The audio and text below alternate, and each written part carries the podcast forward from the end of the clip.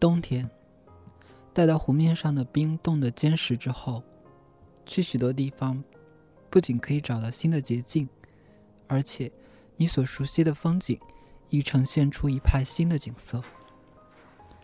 我虽时常荡舟费林茨湖，还在上面滑过冰，然而，当他披上银装，才发现它是如此的宽广和新奇，令人不禁想起八分湾。在雪野的最远处，林肯山悠然耸立，好像我从不曾到过它的脚下。渔夫带着他们的猎犬，在冰上不知什么地方漫游着。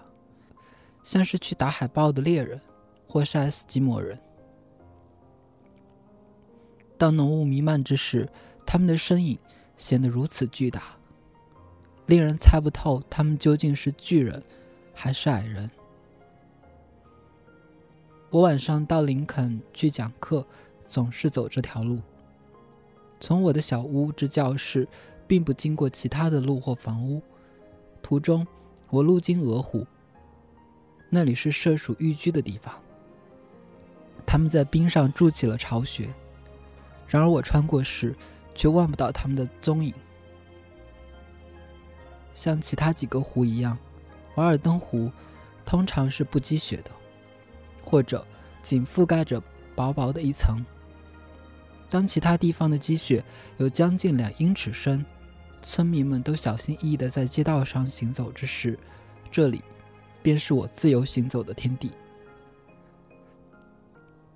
我在这远离乡村街道，只是很偶然的听到雪橇铃铛声响的雪野上滑着雪，犹如进入了一个宽阔而平坦的路院。周围的橡树和庄严的松树，或是被积雪压弯了枝头，或是挂上了晶莹的冰柱。冬夜里，甚至常常在白昼。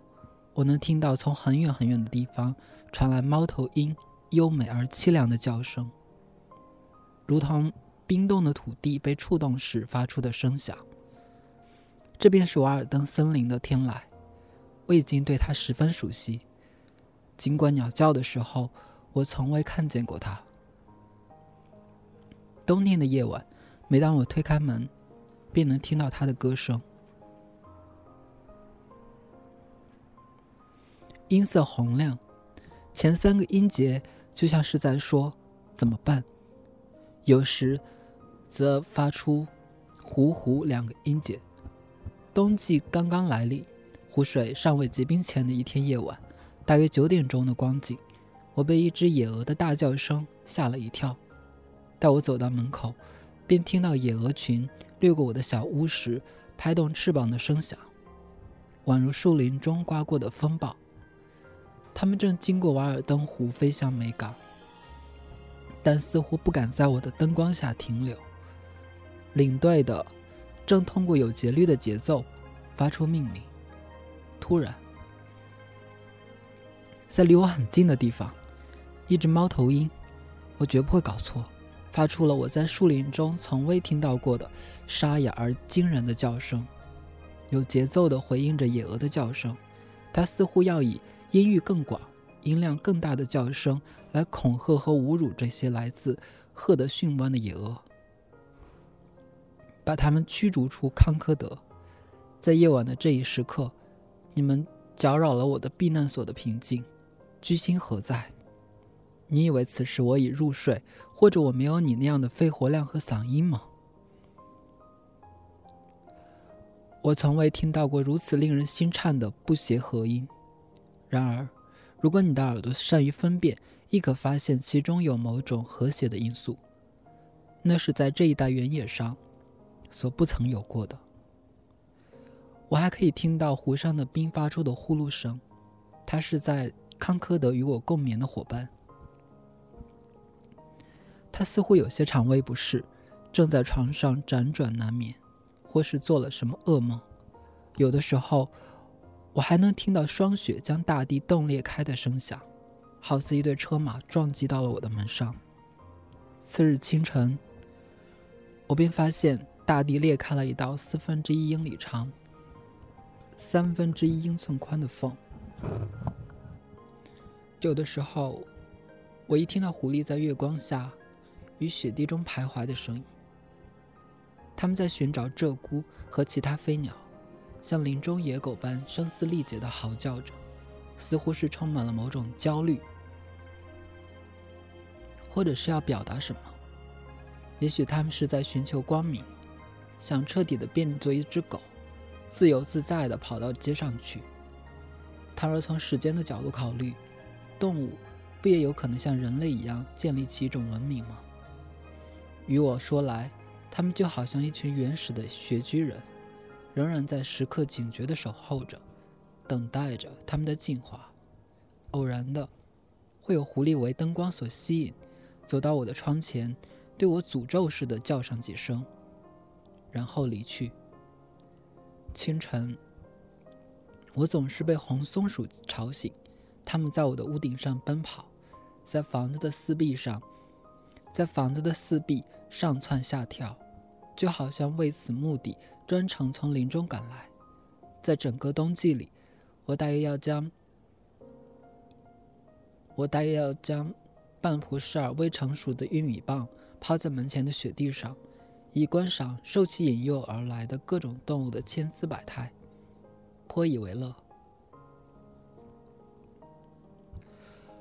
于黄昏或者夜晚时，兔子们总是有规律的前来饱餐一顿，而红松鼠则会随时跑来。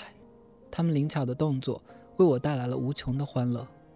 它们起初总是小心翼翼地从矮橡树丛中走出，然后。爪子着地，轻盈地在雪地上奔跑起来，如同被风吹起的树叶。他们先以惊人的速度和极大的能量消耗向一个地方奔跑，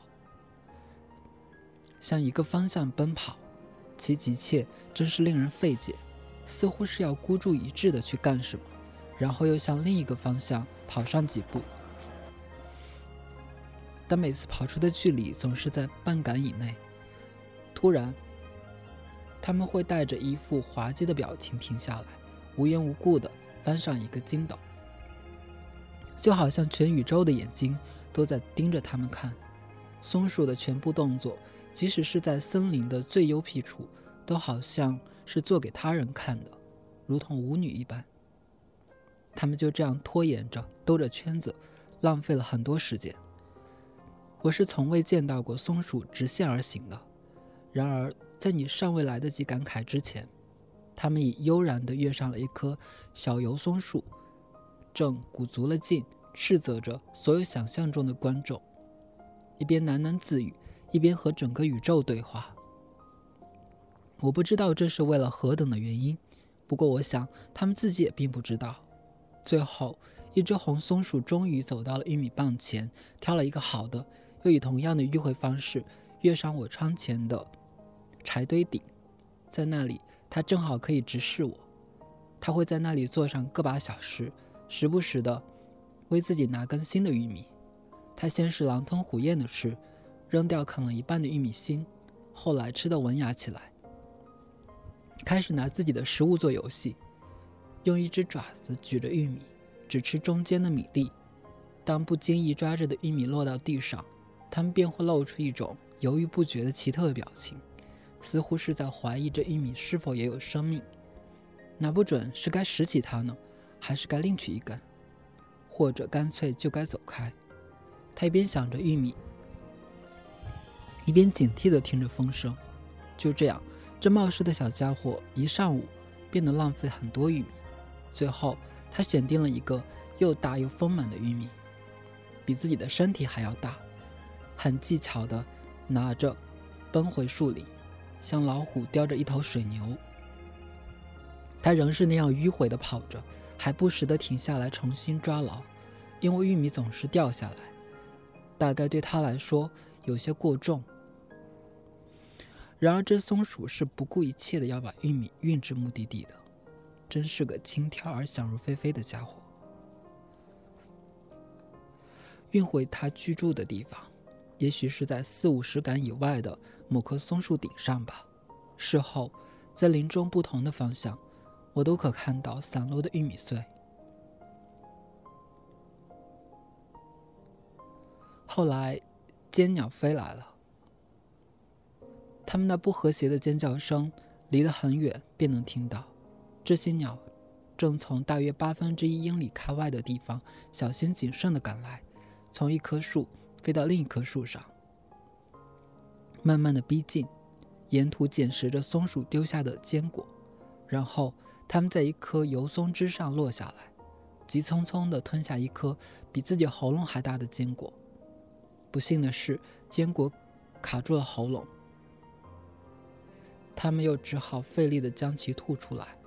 然后用了很长的时间，不停地用它们的尖嘴啄着果皮，试图把坚果敲裂开来。这些尖鸟是不折不扣的小偷，我对它们很不以为然。倒是那些松鼠可爱，所以开始有些羞羞答答，可后来就变得理直气壮了，就把这些东西看作自己的。